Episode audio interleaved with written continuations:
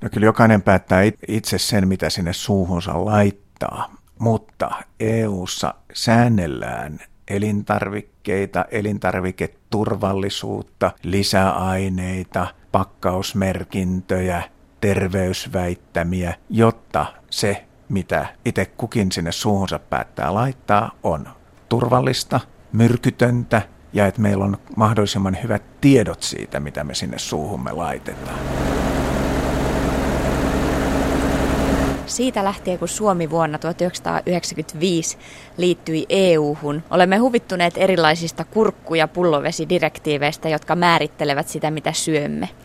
Edelleen Euroopan unionin budjetista 40 prosenttia on maataloustukia. Tällä turvataan maatalouden tulevaisuus ja mahdollisuus kehittyä. Euroopan parlamentin tiedotustoimiston päällikkö Pekka Nurminen. Ennen meillä oli hyvin niin, kuin, niin kutsuttu rajasuoja. Toisin sanoen Suomeen ei saanut tuoda vapaasti elintarvikkeita, tai jos niitä toi, niistä joutui maksamaan hyvin korkean tullin, jolloin ne oli kalliita. Ja sitä kautta pidettiin hintatasoa korkealla, vähän niin kuin keinotekoisesti korkealla. Kun EU-jäsenyys toteutui, niin tämä rajasuoja poistui ja hintataso laski. Sitä kautta sitten suomalaisia maatalousyrittäjiä joudutaan ikään kuin tukemaan toisella tavalla.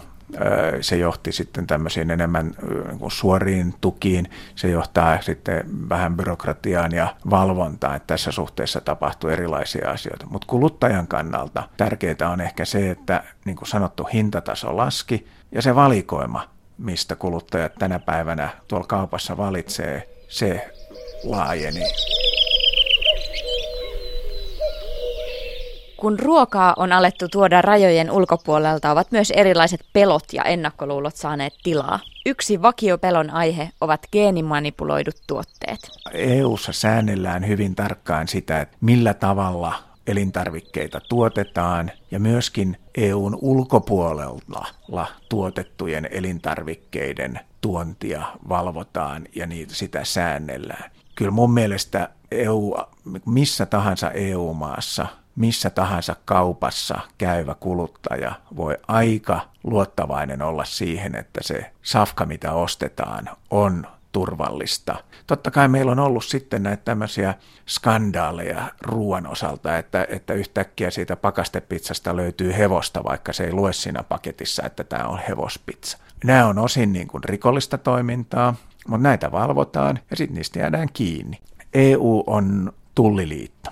Toisin sanoen kaikki se tavara, mitä EU-alueelle tuodaan, niin EU päättää siitä ikään kuin jäsenvaltioiden tai jäsenvaltiot päättää siitä EU-ssa, ne on yhteisiä päätöksiä. Jos EU-ssa on kielletty joku tietty geenimanipuloitu aine, niin sitä ei tänne saa tuoda edes Amerikasta.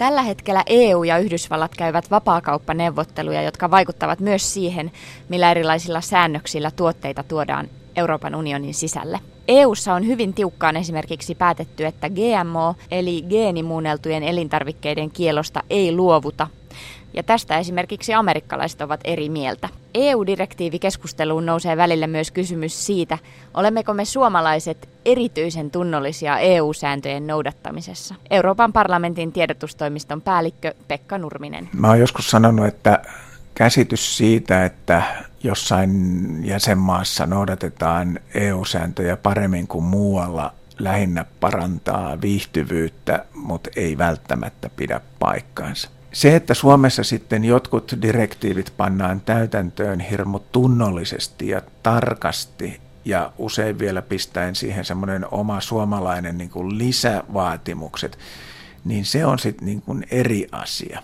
E, et tässä suhteessa suomalaiset on ilmeisesti ollut aika hyviä kehittämään tämmöisiä niin kuin lisä, lisävaatimuksia siihen, mitä EU tekee – ja usein se sitten pannaan EUn syyksi, vaikka se onkin meidän kotimaisten viranomaisen tai kotimaisen sääntelyn ongelma.